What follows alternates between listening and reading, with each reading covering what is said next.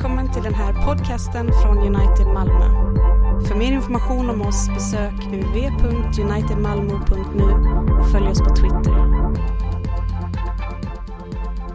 Då har vi kommit till del två i vår eh, nya undervisningsserie Changed. Vi predikar igenom eh, andra delen av Efesierbrevet från kapitel 4 till kapitel 6. Under våren så predikade vi igenom de första tre kapitlen i Efesierbrevet. Vi kallar det för Saved. Eh, av Guds nåd till Guds ära. Och nu så talar vi om Changed, kapitel 4 till kapitel 6. Av Guds nåd till Guds ära. Och vi har kommit till del 2, Och vi ska läsa från Efesierbrevet kapitel 4, vers 7 till och med vers 16. Vi läser i Jesu namn. Åt var och en av oss gavs nåden, allt eftersom den gåva som Kristus mätte ut. Därför heter det, han steg upp i höjden, han tog fångar och gav människorna gåvor.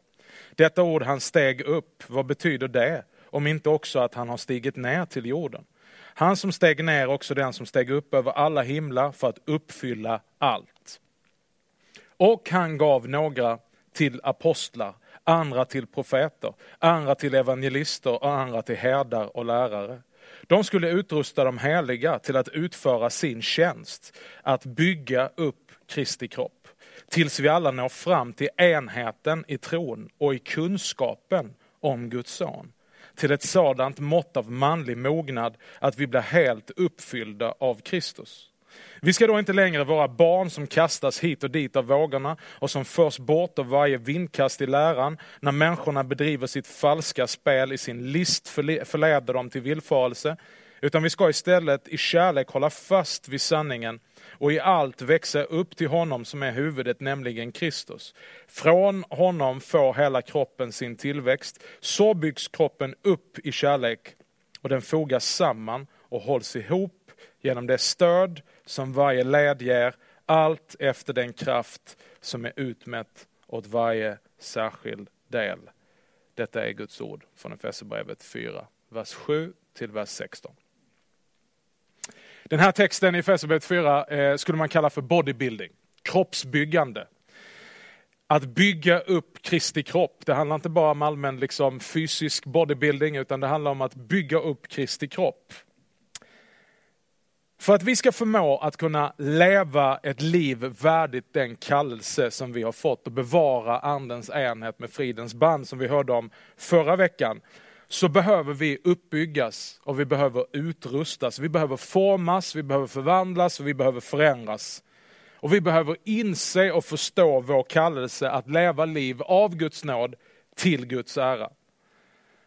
Så här långt i Efesierbrevet, om du tänker på vad vi har lärt oss i de första tre kapitlerna, så har vi lärt oss att vi har blivit förutbestämda, vi har blivit utvalda, vi har blivit friköpta, vi har blivit kallade, vi har blivit frälsta, vi har blivit adopterade och vi har blivit förseglade med den heliga Ande att bli en del av och tillhöra Guds eget folk.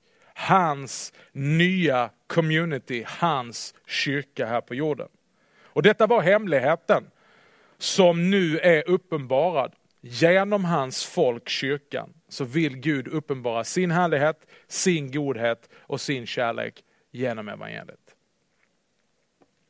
För att vi ska kunna bli den kyrkan och för att vi ska kunna bli det folket så behöver vi bli förvandlade, vi behöver bli formade, vi behöver bli uppbyggda att bli Kristi kropp. Och det är vad egentligen den här predikan och den här texten handlar om. Och utifrån den här texten ska vi titta på fyra saker som Kristus gör för att bygga sin församling och för att bygga upp kroppen.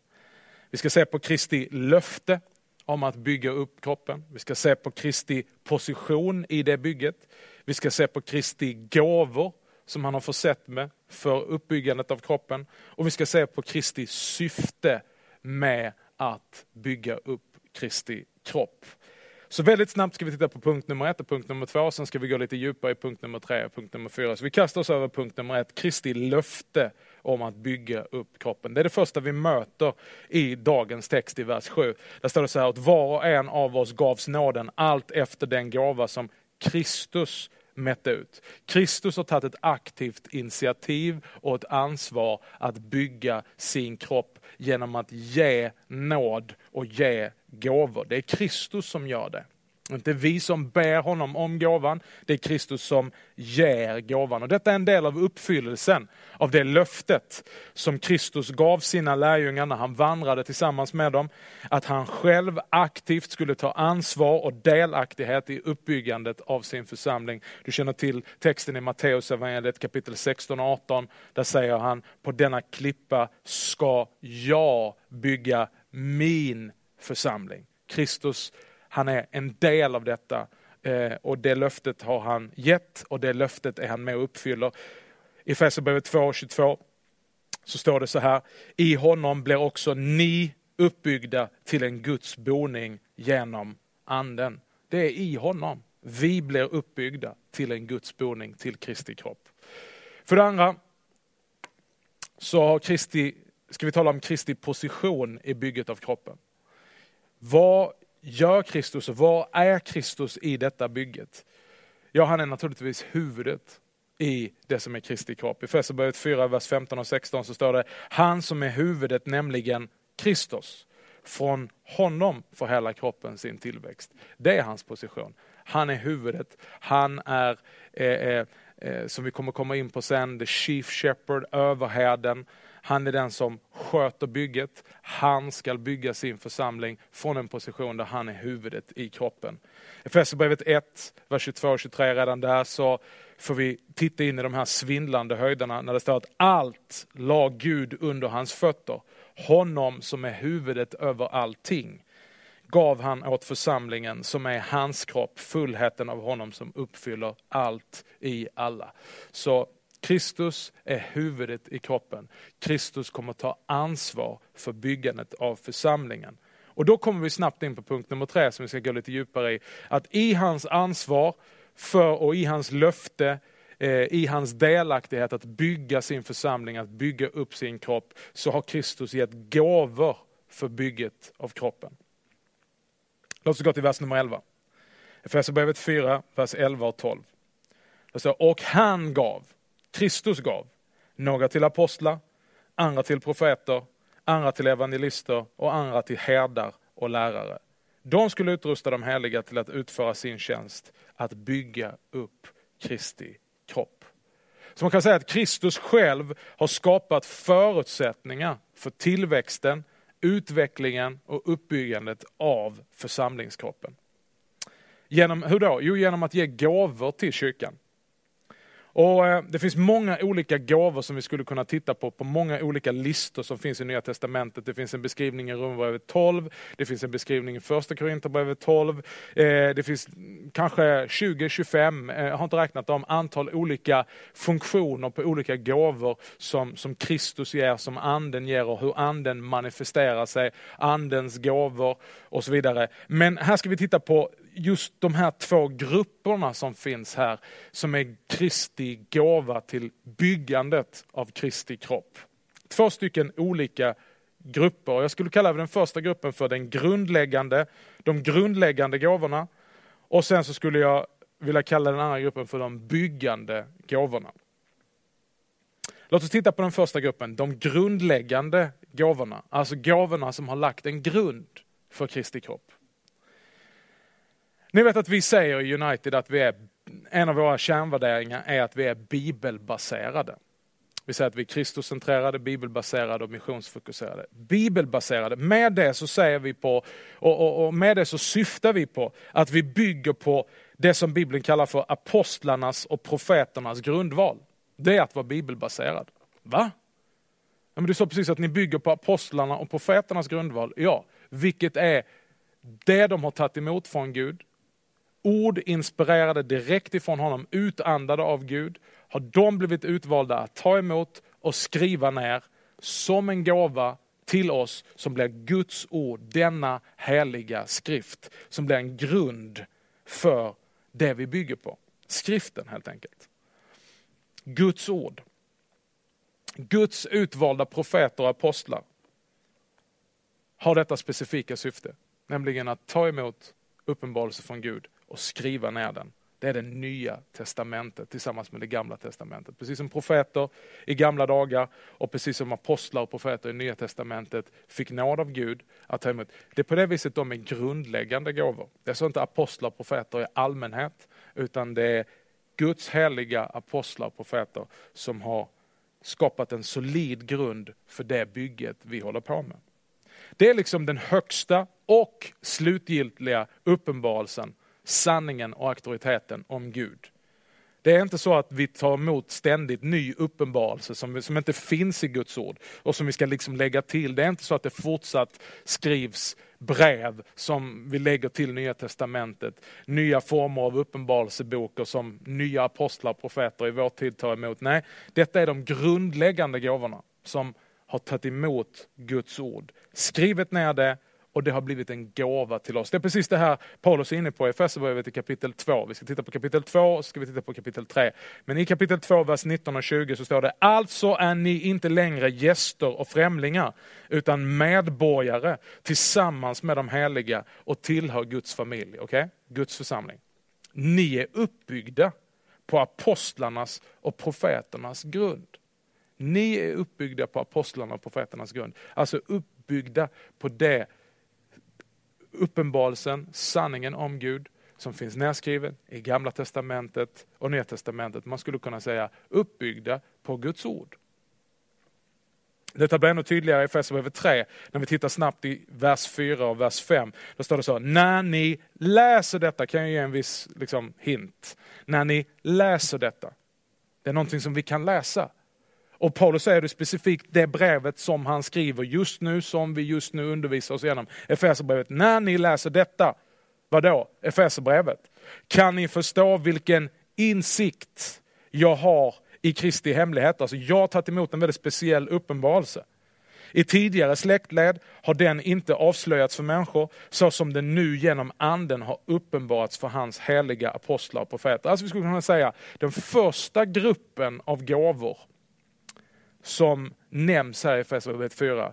Det är apostlar och profeter som i dessa verser syftar på dem som i begynnelsen var utvalda personligen av Kristus att ta emot och skriva ner uppenbarelsen om honom, hans hemlighet, hans vilja, hans väsen.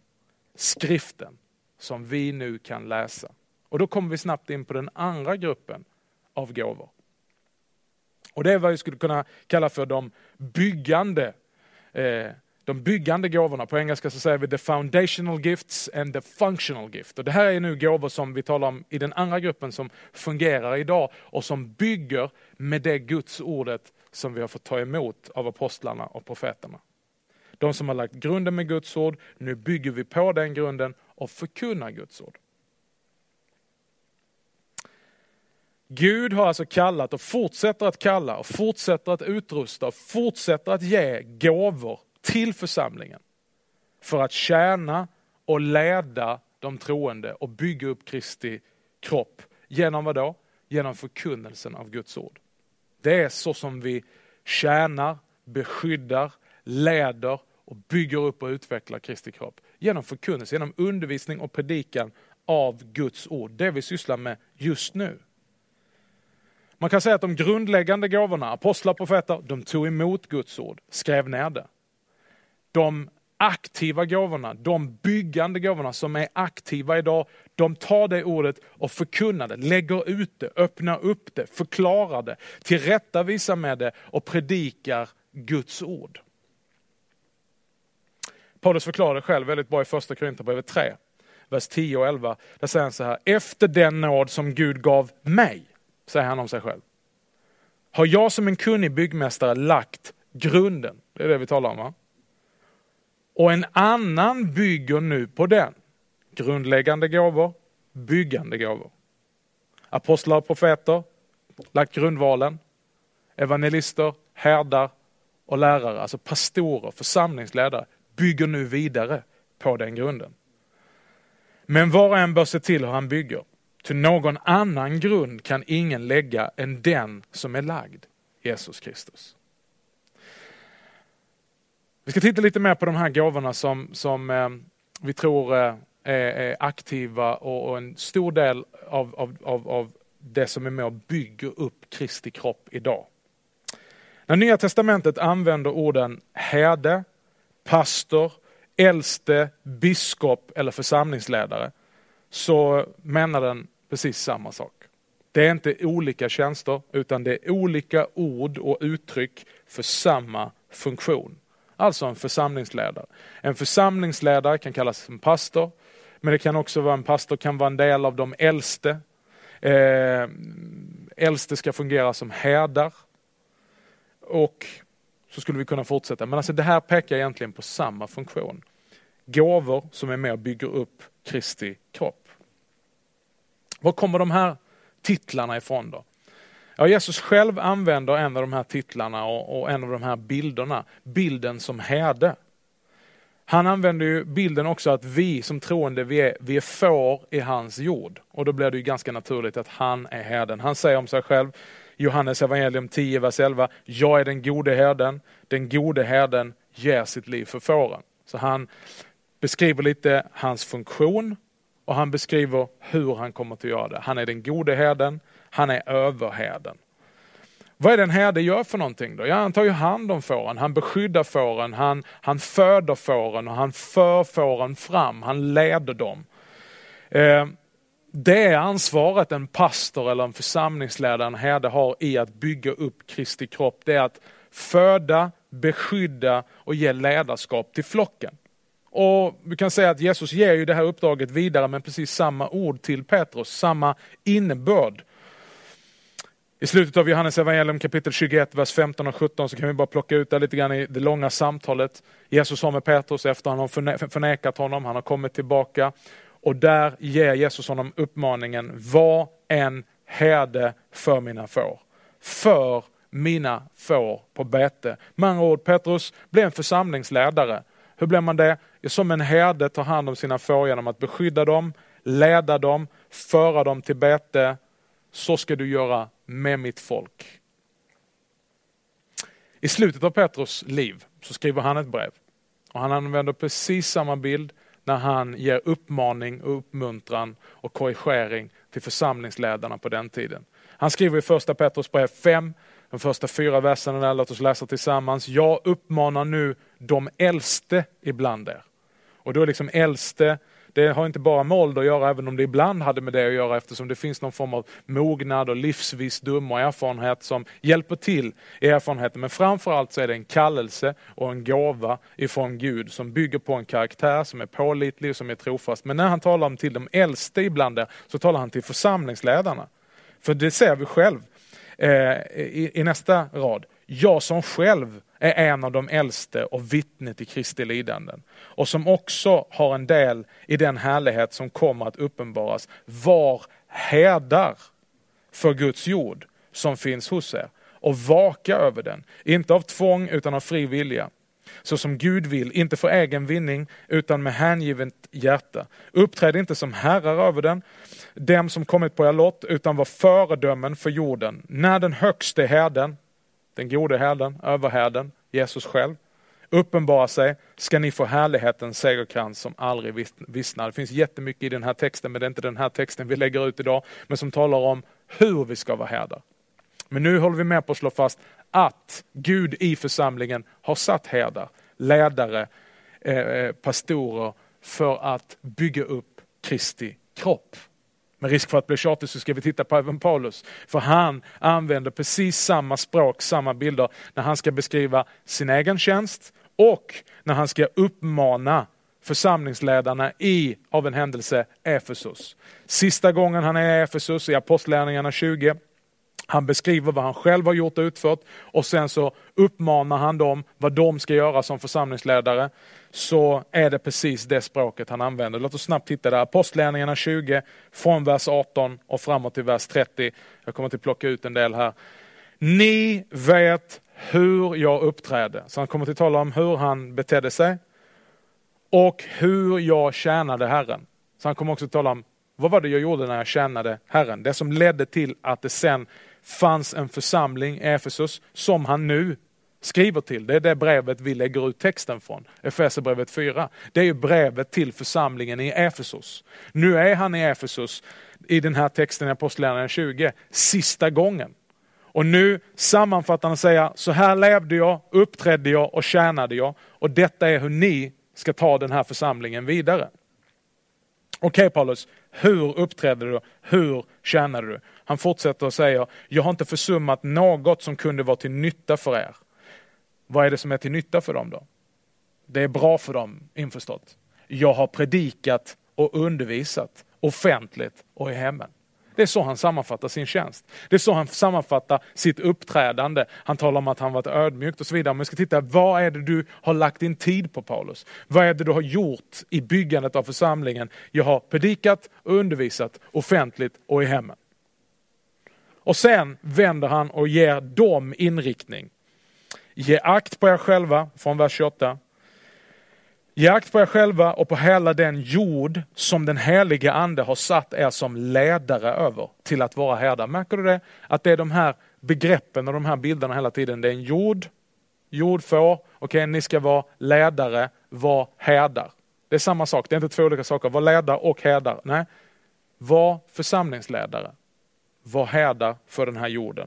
Det är så Kristi kropp byggs upp, det är så församlingen fungerar. Gud har gett gåvor till församlingen. Var härda i Guds församling som han har köpt med sitt eget blod. Jag vet att när jag har lämnat er ska rovlystna vargar komma in ibland er och de ska inte skona jorden.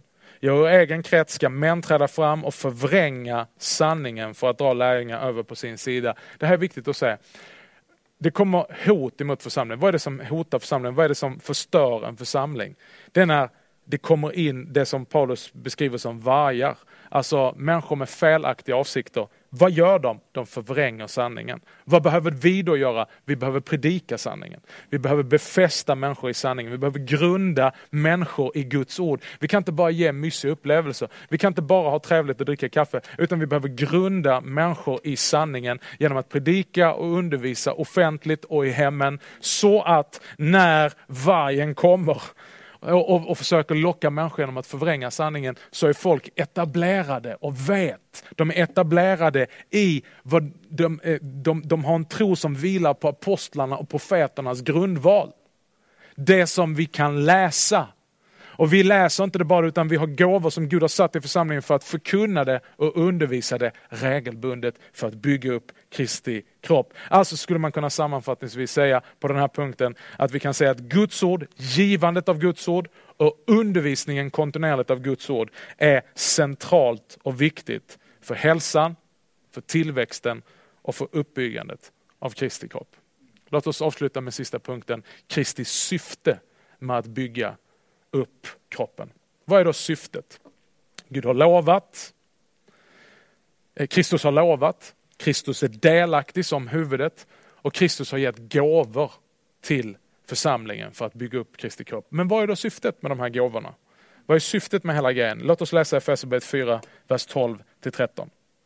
De skulle utrusta de heliga, alltså de troende, till att utföra sin tjänst att bygga upp Kristi kropp tills vi alla når fram till enheten i tron och i kunskapen om Guds son. Till ett sånt mått av manlig mognad, du behöver inte lägga stor vikt vid manlig där, eh, eh utan bara allmänt mognad, inte vara en liten pojke, ett barn längre, utan mognad. Att vi blir helt uppfyllda av Kristus. Det här är ett väldigt bra purpose statement. Man skulle kunna titta och säga att syftet och målet med utrustandet är följande. Tjänst, enhet, tro, kunskap och mognad. Det tillsammans gör att vi blir helt uppfyllda av han som är huvudet, Kristus. Vi ska ta dem i en liten annan ordning och bara, bara säga här, vad leder det till att Gud har i kyrkan satt gåvor som är med och bygger upp Kristi kropp? Vad är syftet med det? Ja, första, enhet. Vi har talat om enhet redan förra veckan. Eh, det verkar vara väldigt centralt för Paulus och det är centralt för Paulus och det bör vara centralt för oss. Men han talar om att enhet är samtidigt någonting som vi redan har genom anden Och på samma gång är enhet någonting som vi behöver uppnå, någonting som vi behöver jobba för. Alltså det är precis som att det, det finns två sidor av den här enheten. Hur går det ihop? Ja, men tänk på en familj. Om du befinner dig i en familj så är du ju redan family med den familjen. Genom att du är född in i familjen, biologiskt tillhör du den familjen. Du är liksom kött och blod och samma DNA med den här familjen. Du tillhör den här familjen by birth. Men trots detta så behöver man ju arbeta på någon form av funktionell och relationell enhet i familjen. Det finns ju jättemånga familjer som är splittrade fast de på pappret och i blodet är biologiskt hör ihop, så är de ändå funktionellt och relationellt dysfunktionella. Okay? Så man behöver jobba på en enhet som, det finns en enhet, men man behöver jobba på den enheten genom värderingar, attityder, strukturer, regler, jag vet inte hur. Men alltså för att bygga en familj som relationellt och funktionellt lever i enhet. Det är ett av målen. Och den enheten i anden ska nå fram till och byggs av enheten i, nästa punkt, tron. Vad är då enhet i tron? Ja, när ordet tro står här så syftar det inte på min personliga, subjektiva, enskilda tro. Jag tror. Var och en blir salig på sin tro. Nej, det är inte vad Bibeln förkunnar. Utan här talar de om en kollektiv tro. Här talar vi om en objektiv tro som är utanför min upplevelse, utanför mitt hjärta. Utan jag sätter min tro till en gemensam, stabil tro. Alltså läran, doktrinerna, sanningen, kyrkans tro. Jag ansluter mig till den tron som kyrkan har haft genom historien, det som är de centrala lärorna i evangeliet. Och den tron, den får vi del av genom, precis, undervisning. Nästa punkt som han nämner det är kunskapen. Okej, okay, vi har talat om enhet, vi har talat om tron och nu kommer vi in i kunskapen. Vi började med att säga varför är de här gåvorna satta i Kristi kropp? På vilket sätt, så de här gåvorna som Kristus har gett, på vilket sätt bygger de upp kroppen? Jo, de ska skapa enhet. Och inte bara vilken enhet som helst, utan enheten i tron. Och det ska leda till kunskapen om honom. Som vi sa här så talar vad tron, när vi talar om tron så talar vi inte om en subjektiv tro utan vi talar om en objektiv tro, kyrkans tro som man måste ansluta sig till. Men tvärtom så i det här ordet kunskapen så syftar det på precis tvärtom, min subjektiva personliga kunskap. Alltså kunskap att känna någon. Det finns många människor som jag har kunskap om men det betyder inte att jag känner dem.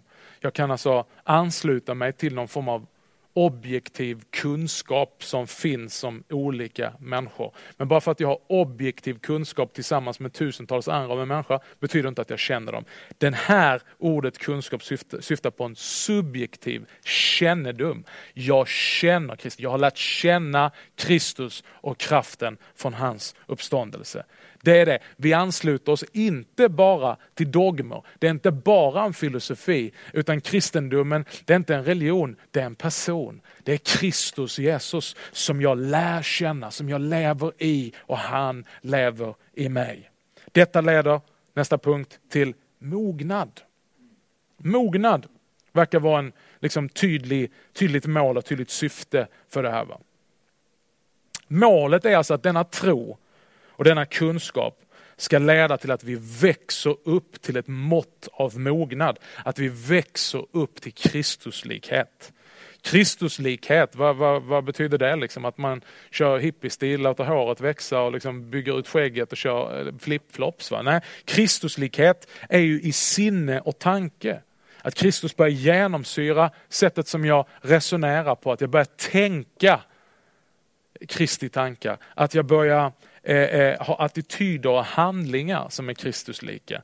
Så att jag kan, det som vi talade om nästa, förra veckan, leva ett liv värdigt den kallelse vi har fått. Och Det här är lite grann av, en, av en, en, en viktig punkt för mig själv, för att jag är så störd när kyrkan mer ser ut som ett dagis och ett andligt fritids. När det känns som liksom att skylten här ute det är Toys R Us. Va? Kyrkan är full av liksom kristna leksaker och, och massa förskolefröknar som bara går omkring och vaktar på omogna kristna genom att hålla dem glada och aktiverade men fullständigt ovetande. Det vill säga att det finns ingen enhet i tron och det finns ingen enhet i kunskap och det finns ingen mognad utan det finns bara massa omogna kristna nyfödda. Det är underbart, vackert och fantastiskt med nyfödda barn. När man är liten, nyförlöst och man har fått vara med om gåvan att se ett nytt liv födas, det är underbart. Men, men det, kan inte slu, det kan inte stanna där. Utan allt som har liv i sig, allt som har hälsa, allt som är sunt, det växer och det utvecklas. Jag har bytt, barn på, bytt, bytt blöjor på tre olika barn i min egen familj. Och eh, det är någonting man vänjer sig vid, även om inte jag trodde det. Det, det är helt okej, okay. det blir inte så allvarligt att, att byta blöja på ett litet barn. Men eh, det skulle vara jobbigt om jag skulle fortsätta göra det idag. Byta blöja på, på, på mm, barn som nu nästan är vuxna. Eh, det, det, skulle vara osunt. Och det finns, eh, mm, förlåt min, min starka bild, men problemet idag och varför det här är liksom viktigt med att vi ska växa upp till mogna, det är att omogna kristna lever omedvetna och opåverkade av Guds ords sanningar. Vilket leder till att som omogen, omedveten och opåverkad kristen löper jag stor risk att bli sargad och bli slagen av olika omständigheter, av olika oroligheter som kommer omge mig. Så om jag inte är mogen, vad är jag då för någonting? Ja, vi ska läsa om tre stycken saker innan vi slutar här som, som nämns som motsatsförhållande till mognad i vers 14. Häng med, läs Efesierbrevet 4, vers 14. Vi ska då inte längre, när ska vi inte göra det längre? Om vi växer upp till mognad och fullheten av Kristus. Då ska vi inte längre vara barn som kastas hit och dit av vågorna och som förs bort av varje vindkast i läran när människorna bedriver sitt falska spel och i sin list förleder till villfarelse. Okay? Så man skulle kunna sammanfatta den här versen i tre stycken ord. När vi är infantila, instabila och impulsiva.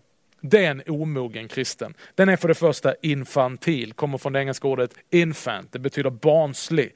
Det står ju det, vi ska då inte längre vara barn. Att vara barnslig är att vara omogen och oförmögen. Alltså man säger ju inte till ett barn som är barn, du är barnslig. För att barn är ju barnsliga. Utan det är allvarligt när man är barnslig när man inte borde vara barnslig, när man borde ha växt upp.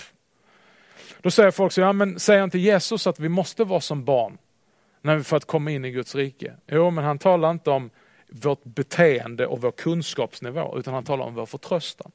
Vår förtröstan ska vara som ett litet barn förtröstar i sin fader. Så i vår förtröstan ska vi vara som barn. Inför Gud ska vi vara som barn.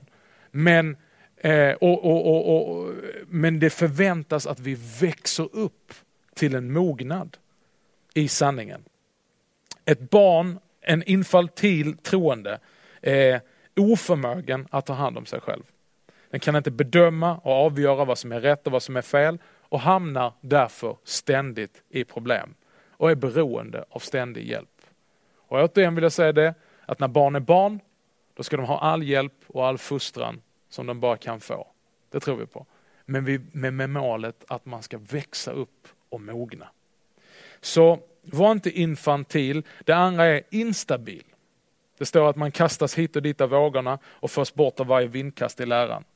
Det är en omogen kristen. Man saknar stabilitet för att man inte är grundad och rotad i Guds ord, i sanningen.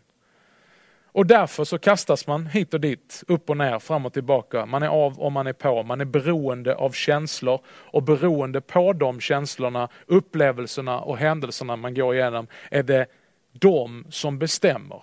Alltså man är, man är ett offer för sin omständighet. Man är en offer för upplevelser och känslor. Är känslorna bra, då mår jag bra. Är känslorna dåliga, då mår jag dålig. Jag är upp och jag är ner, jag är hit, jag är dit. Jag är instabil. Vad är, vad är, vad är botemedlet mot det? Mognad. Hur får jag mognad? Kunskap, tron. Genom förkunnelsen av Guds ord.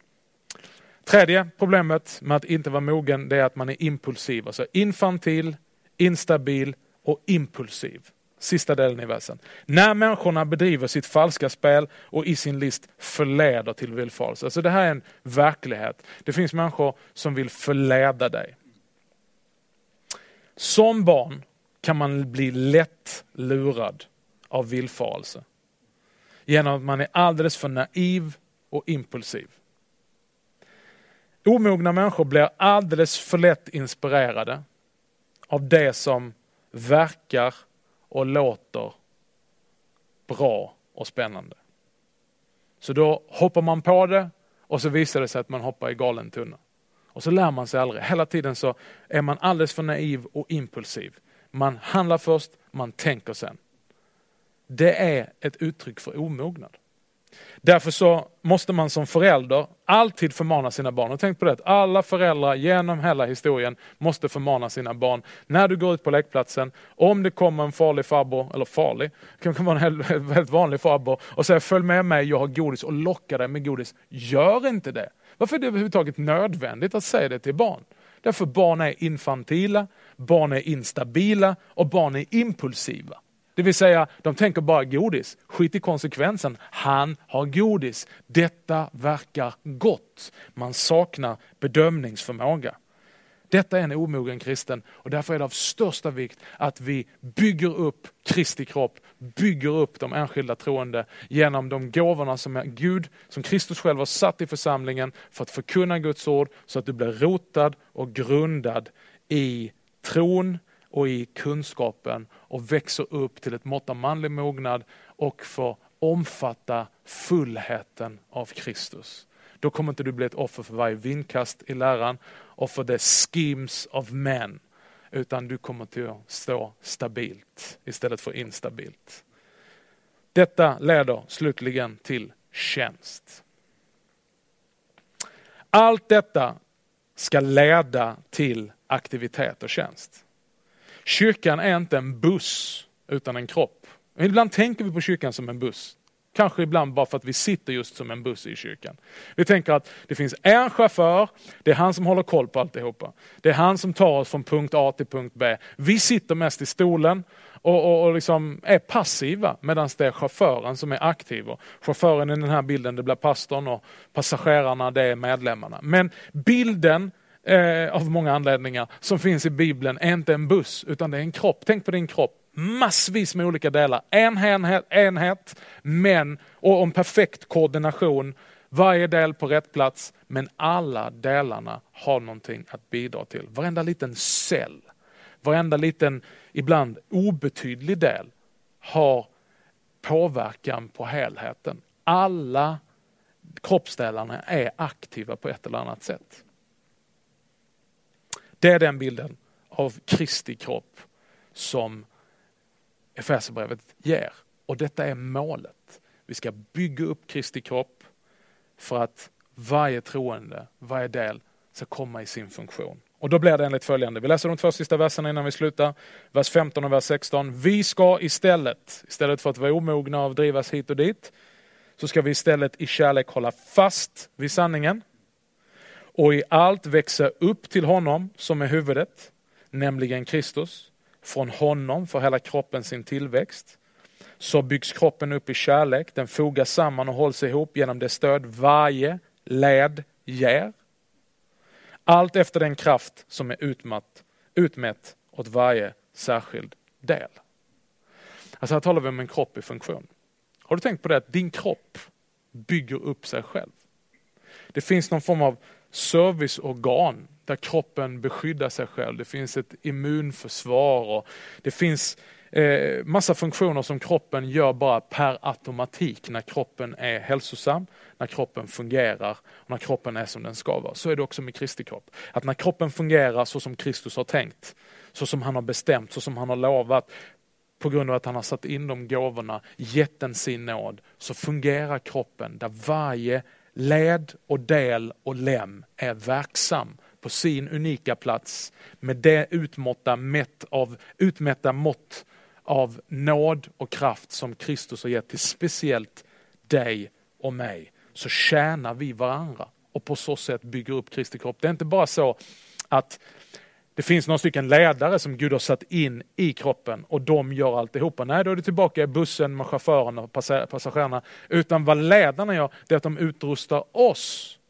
till enhet. Utrustar oss i tron, utrustar oss i kunskapen så att vi växer bort ifrån vår omognad, vår eh, infantila, eh, instabila och impulsiva tillstånd och blir mogna så att vi kan tjäna tjäna varandra.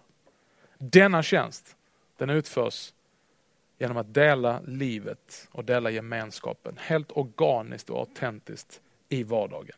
Alltså det är inte bara program och verksamheter, utan det är när vi börjar tjäna varandra, tala sanning i kärlek till varandra, stödja varandra, hjälpa varandra att hålla fast vid huvudet Kristus, hjälpa varandra att hålla fast vid sanningen i kärlek hjälpa och stödja och ge kraft åt varandra i vår vandring med Kristus. Påminna varandra om evangeliet. Påminna varandra om att du och jag, vi av Gud och av hans nåd har blivit utvalda. Vi har blivit friköpta. Vi har blivit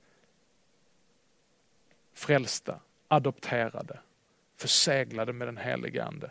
Hans kraft är verksam inom oss. Vi har blivit kallade. Låt oss nu var och en göra allt vi kan för att leva ett liv värdigt den kallelse. Låt oss göra allt vi kan för att bevara andens enhet genom fridens band så att vi kan byggas upp som Kristi kropp och leva av nåd för hans ära. Det min vän är biblisk bodybuilding. Tack ska du ha.